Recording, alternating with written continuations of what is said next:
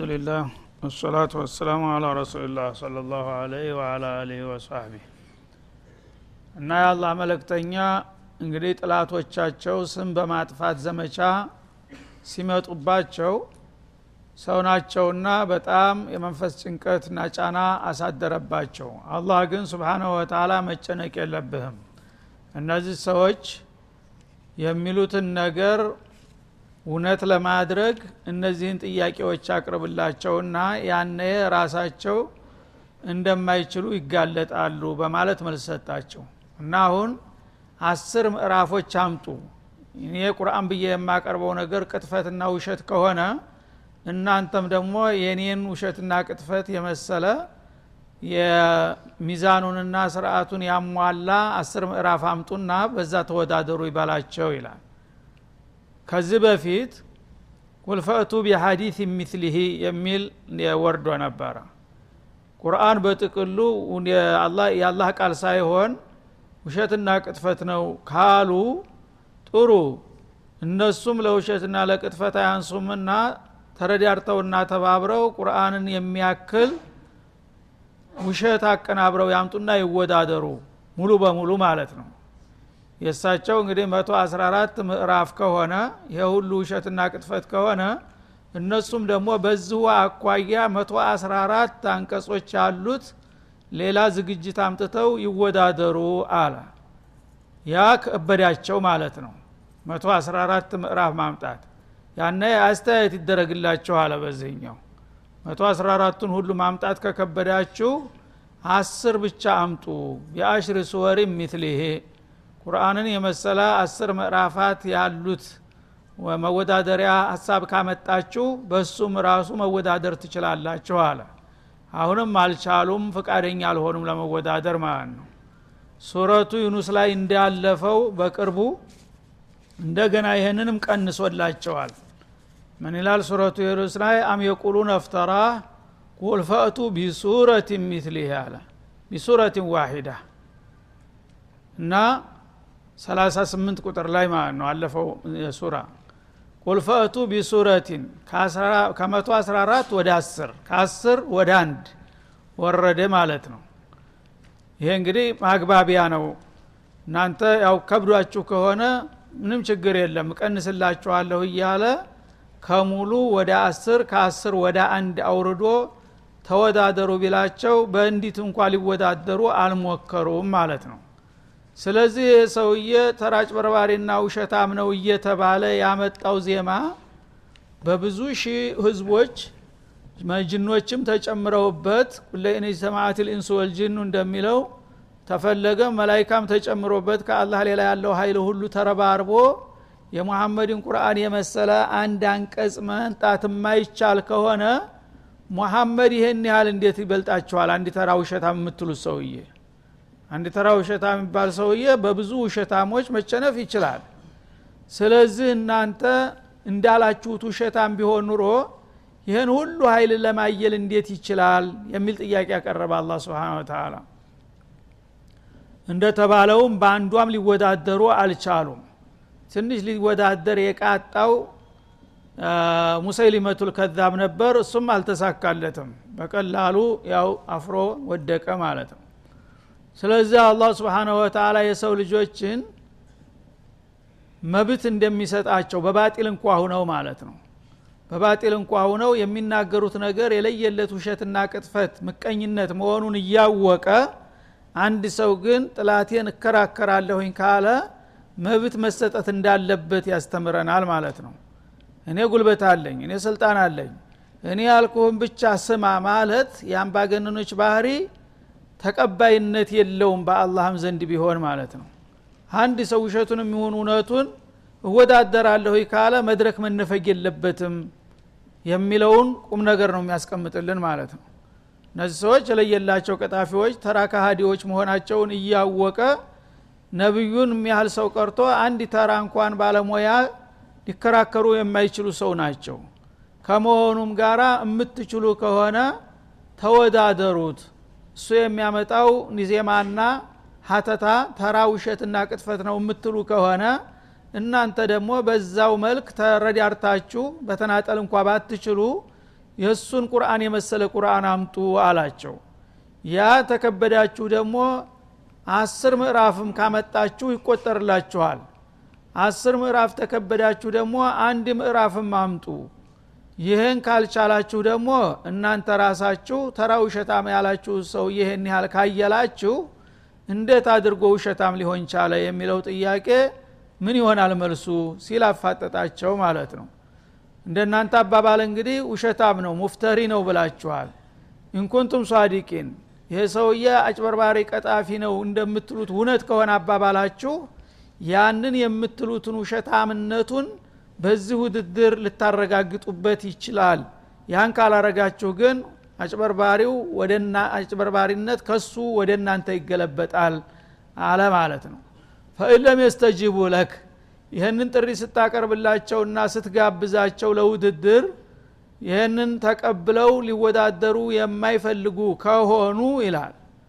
እተضሃ አነሁም ልሙፍተሩን አንተ ሳትሆን ቀጣፊዎችና አጭበርባሪዎች እነሱ መሆናቸው ተጋለጡ። ፈዕለሙ ያነ ሁላችሁም ወቁ አነማ ኡንዚለ ቢዕልሚላህ።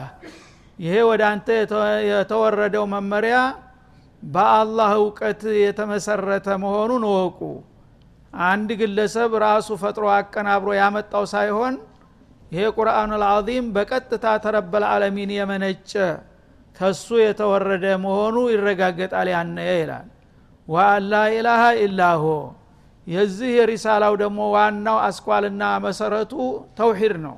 ከአላህ በስተቀር አምላክ የለም የሚለውም በዚህ አጋጣሚ የበለጠ ይረጋገጣል። ምክንያቱም የቁርአን መልእክት ዋናው አስኳሉ ተውሂድ አላህ ነው። እና እነሱ ደግሞ 360 ጣዖት ደርድረው የሚሳለሙ ጅሎች ናቸው። ስለዚህ አሁን እኔ ያልኩት ቁርአን ልትወዳደሩት ካልቻላችሁ እናንተ እንደምትሉት ተራ ቅጥፈት ሳይሆን ከረበል ዓለሚን የመጣ መለኮታዊ መመሪያ መሆኑን ልታውቁ ይገባል። ያ ከሆነ ደግሞ ውጤቱ ምንድን ነው ይሄ ሪሳላ ዋናው መሰረቱ ደግሞ የአላህን ወህዳንያ ብቸኛ ተመላኪነት ማረጋገጥ ስለሆነ የእናንተ ጣዖቶችም ከንቱ ሁነው የዓለም ብቸኛ አምላክ አላህ መሆኑን መረጋገጥ ይኖርበታል በዚህ አጋጣሚ ይላል። ፈሀል አንቱም ሙስሊሙን ይህን የምትቀበሉ ከሆነ ደግሞ እናንተም ሙስሊም ሆናችሁ ማለት ነው። ታዲያ ይህንን እስላም ለመቀበል ፍቃደኛ ናችሁን ብለህ ጠይቃቸው። አዎን ተሸንፈናል ክለው ተተቀበሉ እሰየው ካልሆነ ግን እነሱ ቀጣፊዎችና አጭበርባሪዎች መሆናቸውን መቀበል አለባቸው አንተ ሳትሆን ይላል ማለት ነው። ስለዚህ የሰው ልጅ የፈለገውን ነገር ሊናገር መብቱ ነው ማለት ነው ግን የተናገረውን ነገር ለማረጋገጥ ማስረጃ ማምጣት አለበት። በማስረጃ ካስደገፈ ያለው ነገር በእውነተኝነት ያልፍለታል። በማስረጃ ያጣ ሰው ግን ያለውን ሁሉ ቢልም በመጨረሻ አፍሮ መመለስ ይሆናል እጣ ማለት ነው። ስለዚህ እልክ ማስጨረስ አለበት። ዱዓተል ኢስላም ልፍስፍስ መሆን የለባቸውም። በእውቀት ራሳቸውን ማስታጠቅ አለባቸው በደንብ ድናችሁን አውቃችሁ ለማሳወቅ ተረድታችሁ ለማስረዳት መቻል አለባችሁ ማለትን ያስተምረናል ማለት ነው። ምክንያቱም ነቢዩም መጀመሪያ ቁም ነገሩን አስጨብጧቸው አሳውቋቸዋል። ከዛ በኋላ ጥላት የሚያመጣውን ውዥንብር ሁሉ እንዴት አድርገው እንደሚመክቱና እንደሚከላከሉ ነው እያሳያቸው ያለው ማለት ነው። አንድ ሰው በደንብ ያወቀውና የተረዳውን ነገር የመጣ ቢመጣ በቀላሉ እንኳን ውሸታሞች እውነተኛ እንኳ ቢሆን ሊያስጥለው አይችልም። በዚህ መልክ እንግዲህ አላህ ስብሓን ወተላ ጥላቶቹን እናንተ ነግሬያችኋለሁ ካልሰማችሁ ወየውላችሁ ብሎ በኃይል ሳይሆን እልካቸውን ለማስጨረስ እናንተ የምትሉት ነገር እውነት ከሆነ ጥሩ የእሱን ውሸታምነትና የእናንተን እውነተኝነት ለማረጋገጥ በውድድር መስክ ግቡና ተወዳደሩ። ውድድሩ ደግሞ እንዳይከብዳችሁ ማሻሻያ ያረግላችኋለሁ ብሎ የተለያዩ ማሻሻያዎች ቢሰጥም ሊቀበሉ አልቻሉም። ይሄ ከሆነ ውሸታሞቹ እናንተ መሆናችሁን መቀበል አለባችሁ። ያ ከሆነ ደግሞ የእናንተ አካሃድ በውሸት ላይ የተመሰረተ ነውና ይህንን ወህ የሚጻረረውን ነገር ያው ዑቡድየቱላህ ነውና ቁርአን ይዞ የመጣው ዋናው መሰረቱ የአላህን ብቸኛ አምላክነት መቀበል የጣዖትን አምልኮ መጣል ግድ ይሆንባችኋል ይህንን ለመቀበል ፍቃደኞች ናችሁን ብለህ ጠይቃቸው። ፈሀል አንቱም ሙስሊሙን ሙንቃዱነ ሊዳዕወት ላህ ለተውሒድ አላህ ወደ ተውሒድ ጠርቷችኋል ጋብዟችኋል። ይህንን የጌታን ግብዣ ለመቀበል ፍቃደኞች ናችሁን ብለህ ጠይቃቸው ይላል። እና እስቲፍሃም ጥያቄው ትእዛዝ ነው ውስጡ ማለት ነው። ፈአስሊሙ ማለት ነው። አይሳካላችሁም ይህን ነገር ስለማይሳካላችሁ ሳትደክሙ ይልቁንስ እስላም ብትቀበሉ ነው የሚሻላችሁ። እምቢ ካላችሁ ግን በመጨረሻ ተወዳድራችሁ አፍራችሁ ትወድቃላችሁ በማለት ይልቁንስ ማስለሙ ይሻላችኋልና ለመስለም ፍቃደኛ ናችሁን? በማለት ጠየቀ ያነ አላህ የወፈቃቸው እሺ ብለው የተቀበሉት ያው እዳቸው አለቀ ማለት ነው። እምቢ ብለው እስከ መጨረሻ እንሄዳለን ያሉት ግን ያው ውርደታቸውን ተከናንበው ሽንፈት ላይ ወደቁ። መንካነ ዩሪዱ ልሐያተ ዱንያ ወዚነተሃ። እና አሁን እናንተ የአላህን መለክተኛ እንደዚህ የምትተናኮሉትና የዓለሙ ስሙ ስም እየሰጣችሁ የምታጠቁሩት እውነት ይዛችሁ ሳይሆን ለምን እንደሆነ እኔ ልንገራችሁ ይልቁንስ አላላህ እናንተ ይችን ቅርብ ህይወታችሁን ላለማጣት ነው። ሪያሳችሁን አለቅነታችሁን የጎሳ መሪነታችሁን ጊዜያዊ ገንዘብና ጥቅማችሁን የሚነጥቀን መስሏችሁ ነው ይሄ ሰውዬ እውነት ነው ብላችሁ ብትቀበሉት። ለዱንያ ብላችሁ እንጂ ለሌላ ነገር እንደማትፈታተኑ ታቃለሁ አላላ ይህ ከሆነ ደግሞ መንካነ ዩሪዱ ልሀያተ ዱንያ ይችን ጊዜያዊና ቅርቢቱን ህይወት እንደ አላማ አድርጎ በእሷ ላይ የሚሟሟት የሆነ ሰው ይላል። ወዚነተሃ ይችን የዱንያ ጌጣጌጥ ብልጭልጭ የአንድ ሰሞን ብልጭልጭ ለማገኘትና በእሷ ለመጠቀም ብሎ ሀቅን የሚጋፋ ሰው ንወፊ ኢለይህም አዕማለሁም ፊሃ። እንዲህ አይነቶች ሰዎች ግብዞች ናቸው ተላሎች። እና ለአንድ ሰሞን ደስታ ለአንድ ሰሞን ጥቅምና ስም ብሎ ከጌታ የመጣን ሀቅ ለማጥፋት የሚሯሯጥ የሆነ ሰው ይሄ ሰው ጅል ነው። በመሆኑም እንግዲህ የዘላለም ክብርና ጸጋ ጀነት ይቅርብኝና አንድ ሰሞን ተብለልጨና ተከብሬ ተዛ በኋላ ጀሃነም ይሻለኛል የሚል ሰው እንዲህ አይነት ሰዎች ይህ አይነት አቋም ያላቸው ካሉ በምን መልክ ነው እኔ ሙዓመላ ማረጋቸው ኖፊ ኢለህም አዕማለሁም ፊሃ የሚሰሩትን ስራ ውጤት እዚሁ ዱኒያ ላይ እሰጣቸዋለሁ ይላል። እንግዲህ በዱንያ ላይ አንድ ሰው ተከሰበ በባጢል የሚሆን በሀቅ የዲካም ዋጋውን አላህ አያሰጠውም ሱነቱላህ ነውና ማለት ነው። የነገደ ተነገደ ትርፍ ያተርፋል። ፖለቲከኛም ጠንክሮ ከሰራ ስልጣኑ ይይዛል። ተማሪም ጠንክሮ ተተማረ ጥሩ ውጤት ያመጣል። ማንኛውም ሰው በተሰማራበት መስክ አላህ ተሰራ ውጤት እሰጠሃለሁ ብሎ የተፈጥሮ ህግ አስቀምጧል ማለት ነው ስለዚህ እነዚህ በባጢልም ላይ ቢሆን ኩፍሩ ያዋጣናል። ይህንን ኩፍር ከያዝን ነው ስልጣናችን ማስቀጠል የምንችለው ጥቅማችን ማስከበር የምንችለው። ስለዚህ የመጣ ቢመጣ ከዚህ ፍንክቻ አንልም ብለው ለዱንያ ህይወት ብቻ ፍግም ብለው ለዚች ለአንድ ሰሞን ብልጭ ልጅ ብቻ ህይወታቸውን የሚሰጡ ጅሎች ካሉ ይላል። ያው በህጉ መሰረት ሰው በሰራበት ውጤት ማግኘት አለበትና የዲካም ዋጋቸውን እሰጣቸዋለሁ ለአንድ ሰሞን ያን የሚፈልጉትን ጊዜያዊ ፍላጎታቸውን የሚያረኩበት ነገር አደረጉታቸዋለሁ ለማታለል ማለት ነው። ወይም ውድሁም ፊት ወያንህም ያመሁን እንዳለው። ያኔ ደግሞ እውነት አላህ የወደደልን ይመስላቸውና ጨርሰው ይታወራሉ ይደናበራሉ።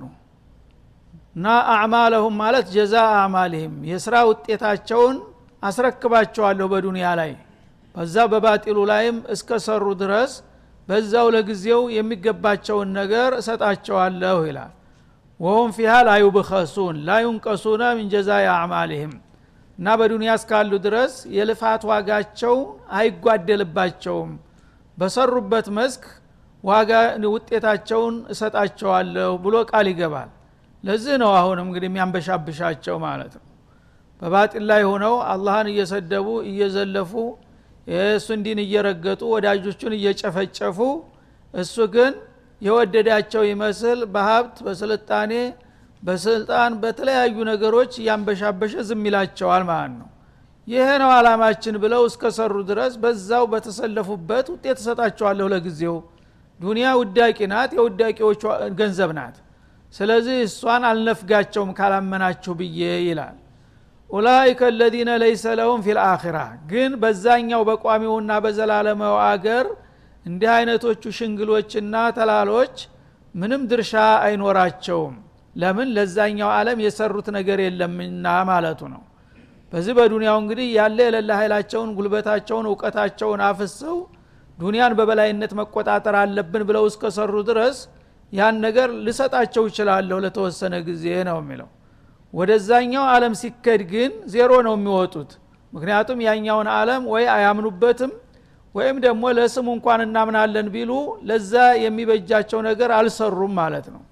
ስላልሰሩ ለይሰ ለሁም ፊ ልአኪረቲ ኢለናር በዛኛው በአኸራው ዓለም ከሆነ ያው በኩፍራቸው ሳቢያ እሳት እንጂ ሌላ የሚጠብቃቸው ነገር የለም። ሲኦል ብቻ ና እዛ የተደገሰችላቸው።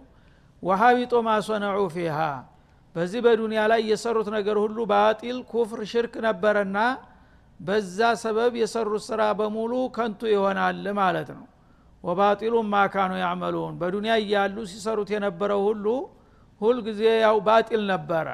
ያነ በአዳላ አላህ ስብሓናሁ ወተላ አንደኛ ኸይር የሚባል ነገር አልሰሩም። አንዳንድ ለጉራ ለዝና ብለው እንኳ የተወሰኑ ነገሮች ሰናይ ተግባራቶች ሰራን ቢሉ በኩፍር ላይ የተመሰረተ እክላስ የሌላቸው በመሆናቸው እነዛ ነገሮች ዋጋ ቢስ ሁነው ይወድቁባቸውና በመጨረሻ ውጤታቸው እሳት ብቻ ሁኖ ይቀራል ሲል ያስጠነቅቃል ማለት አፈመን ካነ አላ በይነት ምን ረቤህ እስቲ ጥያቄ ልጠይቃችሁ ይላል።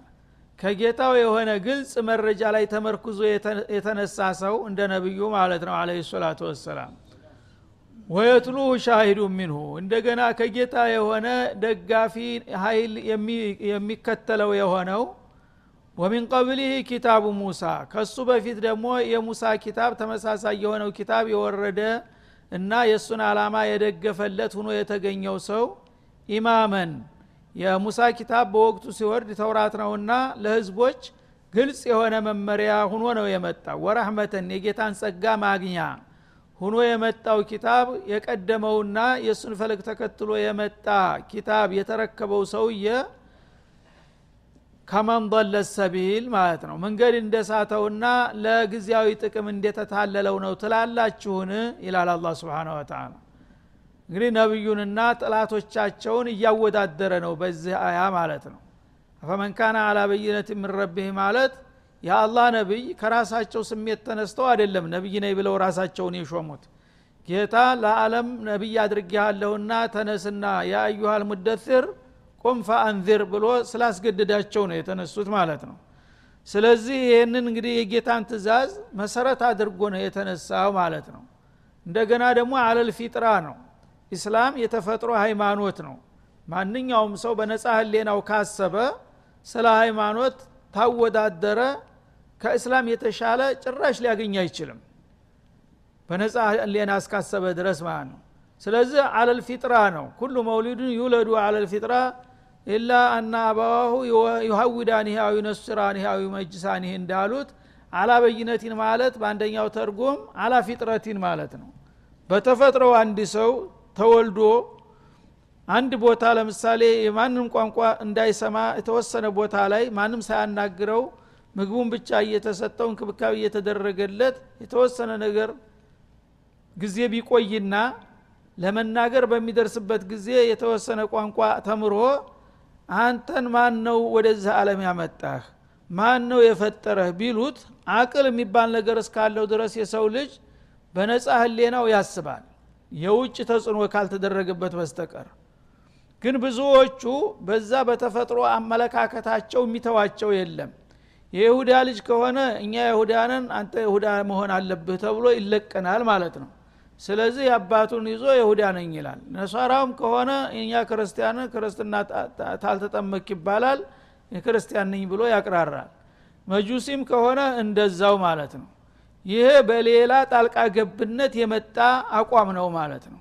ሰዎች ግን በተፈጥሯቸው ከተተዉ ከእስላም የተሻለ ምንም ሊያመጡ አይችሉም ማለት ነው ስለዚህ አንድ ሰው ተጽዕኖ ሳይደረግበት አንድ ነጻ ቦታ ላይ አስቀምጠኸው ቋንቋ ብቻ የሚናገርበት ቋንቋ አለማምደኸው መናገር እና ማሰብ የሚችልበት ደረጃ ላይ ሲደርስ አንተ ማን ነው የፈጠረህ? ለምን ተፈጠርክ? ብለው ጥያቄ ቢያነሱለት ዝም ብሎ መልስ አይሰጥም። አፉ እንደመጣለት ማለት ነው። ያስባል። እንሰሳ አይደለምና። አቅል አለው ስለዚህ ሌላ ደግሞ ተጽዕኖ ያደረገበት ነገር ስለሌለ በነጻ ህሌናው ያስባል። ለምን ተፈጠርክ የሚለው ጥያቄ ቢቀርብለት ታሰበ በኋላ እሱ ብቻ አይደለም በአካባቢ ያለ ፍጡር ይሄ የሚጠይቀውም ሰውዬ ያለበትም ቦታ አካባቢውም ሁኔታውም ሰማውም ምድሩም በዙሪያው የሚታየው የሚሰማው ነገር ሁሉ በሙሉ ፈጣሪ እንዳለው ያቃል ህሌናው ማለት ነው እና ይሄ ከተባለ እኔ ብቻ አይደለሁም። ሌሎቹም በዙሪያ ያሉ ፍጥረታቶች ፈጣሪ ያስፈልጋቸዋልና እነዚህን ሁሉ ያስገኘ ሀይል የሚያስገኘኝ የሚል መልስ ነው የሚመጣለት ማለት ነው። እነዚህን ሁሉ ያፈጠረ ሰማይ መሬትን ያስገኘ ነው የፈጠረኝ። ይሄ ከሆነ ደግሞ እሱ የፈጠረልኝን አላማ እሱ ነው የሚያውቅልኝ። እኔ ምን አውቃለሁኝ? እሱ ያው የፈጠርኮ የፈጠረኝ ለምን እንደሆነ ያው መረጃ ፈልጋለሁኝ የሚል አቋም ነው የሚይዘው እንጂ ተነስቶ ዝም ብሎ አባቴ አመጣኝ እናቴ ወለደችኝ ሊል አይችልም ማለት ነው። ለምን? እናቴ አባቴ ቢል እናት አባቱ ደግሞ ፈጣሪ ያስፈልጋቸዋል። ያም ደግሞ እያለ መጨረሻ እናት አባት ለለው ሰው ላይ ነው የምትደርሰው ማለት ነው። ስለዚህ አቅልየን ከእስላም የተሻለ ምንም ነገር ማንም ሰው ሊያመጣ አይችልም። ስለዚህ ነቢዩ የመጀመሪያ የተፈጥሯዊ መሰረታቸው ይሄ ነው የሰው ልጅ አቅል ጋራ የሚስማማ አቋም ነው ይዘው የመጡት። ሰማይ መሬትን የፈጠረ አንድ ኃይል አለ። ያ አንድ ኃይል ደግሞ እኔን መለክተኛ አድርጎ መርጦኛል። በዛ መሰረት እስቲ እናንተም አቅላችሁን ተጠቀሙና በአእምሯችሁ ከዚህ የተሻለ አለ ትላላችሁ ብለው ነው የሚያናግሩት። ከዛ በኋላ እንደገና ድጋፍ መጣላቸው። ሻሂዱ ሚንሁ ይሄ አንድ ኃይል ነው የላከኝ ብለው የሚናገሩለት ጌታ አዎን እኔ ነኝና የላኩት ቁል ሆ አላሁ አሀድ አለ ማለት ነው። ያ አዩሃ ናሱ ዕቡዱ ረበኩም ወማ ከለቅቱ ልጅነ ወልኢንሰ የሚለውን አያት አወረደላቸው። እነዚህ አያቶች ምንድነው የሚመሰክሩት? የሰው ልጅ በአእምሯቸው የሚቀበሉትን ነገር ነው ማለት ነው። ከዛ በኋላ ወደ ታሪክ ወሰደህ ማለት ነው።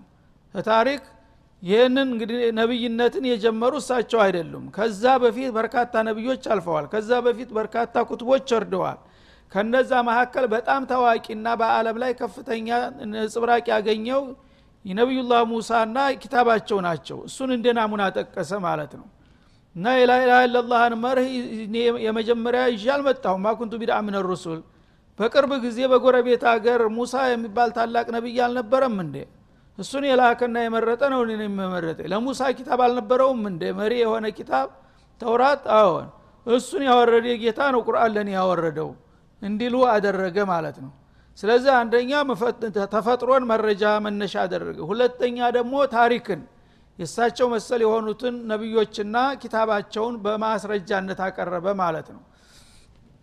እና ነቢዩላህ ሙሳ በቀጥታ ለሰው ልጆች ጠቃሚ የሆነ ብሩህ የሆነ ኪታብ ይዞ መጥተዋል ተውራትን ማለት ነው። ስለዚህ ሙሳ ያመጣው ኪታብ የአላህ ነው ከተባለ መሐመድ ያመጣው የአላህ የማይሆንበት ምን ምክንያት አለ ማለት ነው ወራህማ የሙሳ ኪታብ ለኡመቶች ለተላኩለት ኡመቶች ጸጋ ነው ከተባለ ቁርአንስ ደግሞ በአሁኑ ጊዜ ላሉት ህዝቦች ጸጋ የማይሆንበት ምን ምክንያት አለው? ብለው እንዳመሳክሩት አደረገ ማለት ነው። ኡላይከ ዩእሚኑ ነቢህ ስለዚህ የዚህ አይነት እንግዲህ ግልጽ የሆነ መረጃ የደረሳቸው ቀናኤ ሰዎች ይህንን ቁርአን ሳያቅማሙ አይናቸውን ሳያሹ ይቀበሉታል። ለምን በማስረጃዎች በመለኪያዎች ሁሉ ያለፈ ነውና ማለቱ ነው። ወመን የክፉር ብሄ ይህን የመሰለ ግልጽ መረጃ ደርሶት አልቀበልም ብሎ የካደ ከተገኘ ግን ሚነል አሕዛብ ተህዝቦች መካከል ይህን የሚያደረጉ ልግመኞች አይጠፉምና ያነ እነዛ መረጃ ጎድሏቸው ሳይሆን ያልተቀበሉት ምቀኝነት ይዟቸው ነው። በመሆኑም ፈናሩ መውዒዱሁ ይህን ኪታብ አልቀበልም ይህን ነቢይ አልከተልም ያለ ሰው ቀጠሮው ጀሃነም ነው ይላል አላ ስብን ወተላ ሌላ ምንም ነገር የለም። ምክንያቱም አቅልየን ፊጥርየን ታሪክየን ይሄ ኪታብና ይሄ ነቢይ ባጢል ነው ለማለት የሚያስችል ምንም ምክንያት የለም።